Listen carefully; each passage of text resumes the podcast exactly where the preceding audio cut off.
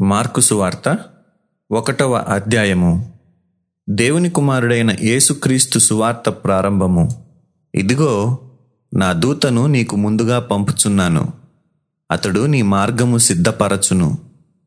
ప్రభువు మార్గము సిద్ధపరచుడి ఆయన త్రోవలు సరాళము చేయుడని అరణ్యములో కేక వేయుచున్న ఒక నిశ్శబ్దము అని ప్రవక్త అయిన యషియా చేత వ్రాయబడినట్టు బాప్తిస్మమిచ్చు యోహాను అరణ్యములో ఉండి పాపక్షమాపణ నిమిత్తము. మారు మనస్సు విషయమైన బాప్తిస్మము ప్రకటించుచూ వచ్చెను.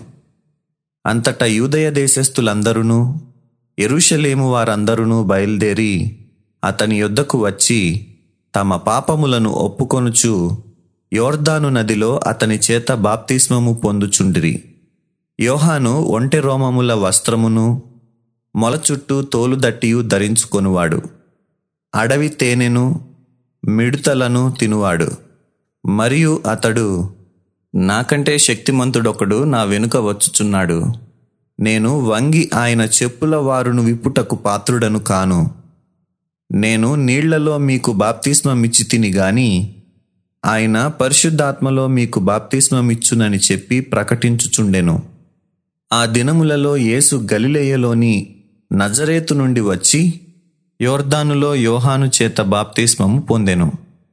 వెంటనే ఆయన నీళ్ళలో నుండి ఒడ్డునకు వచ్చుచుండగా ఆకాశము చీల్చబడుటయు పరిశుద్ధాత్మ పావురము వలె తన మీదికి దిగివచ్చుటయు చూచెను. మరియు నీవు నా ప్రియకుమారుడవు. నీ ఎందు నేను ఆనందించుచున్నానని ఒక శబ్దము ఆకాశము నుండి వచ్చెను.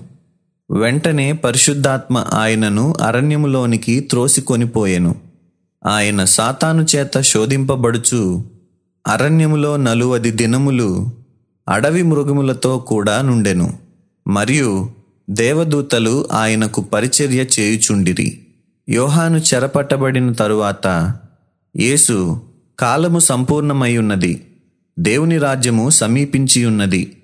మారు మనస్సు పొంది సువార్త నమ్ముడని చెప్పుచు దేవుని సువార్త ప్రకటించుచు గలిలయకు వచ్చెను. ఆయన గలిలయ సముద్ర తీరమున వెళ్ళుచుండగా సీమోనును సీమోను సహోదరుడగు అంద్రేయయు సముద్రములో వలవేయుట చూచెను. వారు జాలరులు. యేసు నా వెంబడి రండి.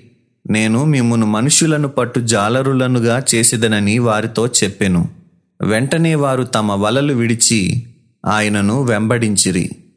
ఆయన ఇంక కొంత దూరము వెళ్ళి జబదయి కుమారుడగు యాకోబును అతని సహోదరుడగు యోహానును చూచెను.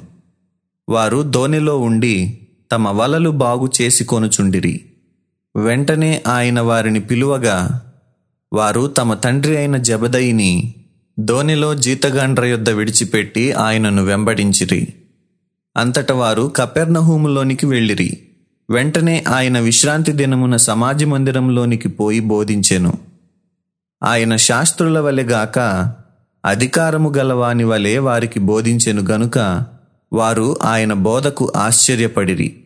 ఆ సమయమున వారి సమాజ మందిరములో అపవిత్రాత్మ పట్టిన మనుష్యుడొకడుండెను. వాడు నజరేయుడవగు యేసు మాతో నీకేమి?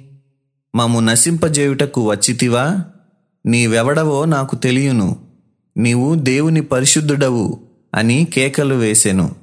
అందుకు యేసు ఊరకుండుము. వానిని విడిచిపొమ్మని దానిని గద్దింపగా ఆ అపవిత్రాత్మ వానిని విలవిలలాడించి పెద్ద కేక వేసి వాని విడిచిపోయెను. అందరూ విస్మయముంది ఇదేమిటో? ఇది క్రొత్త బోధగా ఉన్నదే. ఈయన అధికారముతో అపవిత్రాత్మలకును ఆజ్ఞాపింపగా అవి ఆయనకు లోబడుచున్నవని ఒకనితో ఒకడు చెప్పుకొనిరి. వెంటనే ఆయనను గూర్చిన సమాచారము త్వరలో గలిలయ ప్రాంతములందంతటా వ్యాపించెను. వెంటనే వారు సమాజ మందిరంలో నుండి వెళ్ళి యాకోబుతోనూ యోహానుతోనూ సీమోను అంద్రేయ అను వారి ఇంట ప్రవేశించిరి.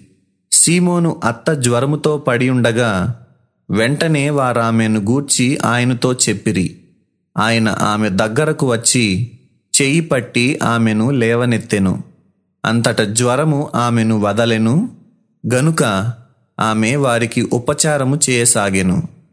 సాయంకాలము ప్రొద్దుగ్రుంకినప్పుడు జనులు సకల రోగులను దయ్యములు పట్టిన వారిని ఆయన యొద్దకు తీసుకొని వచ్చిరి. పట్టణమంతయు ఆ ఇంటి వాకిట కూడి ఉండెను.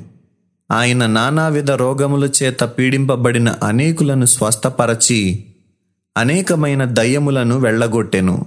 అవి తన్ను ఎరిగి ఉండినందున ఆయన ఆ దయ్యములను మాటలాడనీయలేదు. ఆయన పెందలకడనే లేచి ఇంకనూ చాలా చీకటి ఉండగానే బయలుదేరి అరణ్య ప్రదేశమునకు వెళ్ళి అక్కడ ప్రార్థన చేయుచుండెను. సీమోనును అతనితో కూడనున్నవారును ఆయనను వెదకుచూ వెళ్ళి ఆయనను కనుగొని అందరూ నిన్ను వెదకుచున్నారని ఆయనతో చెప్పగా ఆయన ఇతర సమీప గ్రామములలోనూ నేను ప్రకటించున్నట్లు వెళ్ళుదము రండి. ఇందు నిమిత్తమే గదా నేను బయలుదేరి వచ్చి తినని వారితో చెప్పెను.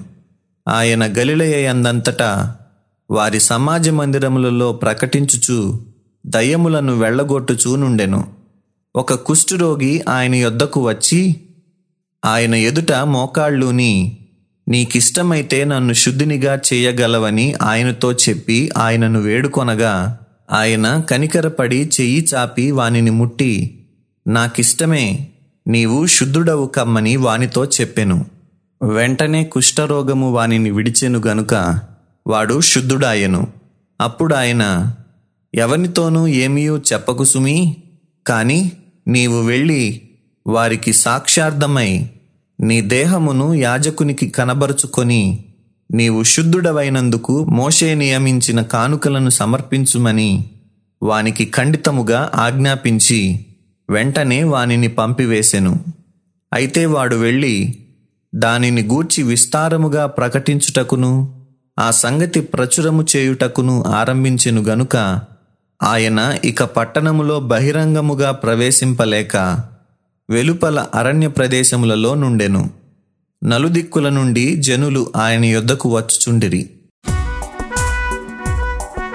సత్యవేద గ్రంథము ఆహా చదువా చక్కని గ్రంథము.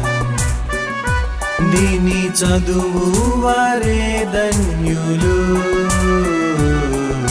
సత్యవేదా గ్రంథము. ఆహా చదువా చక్కని గ్రంథము.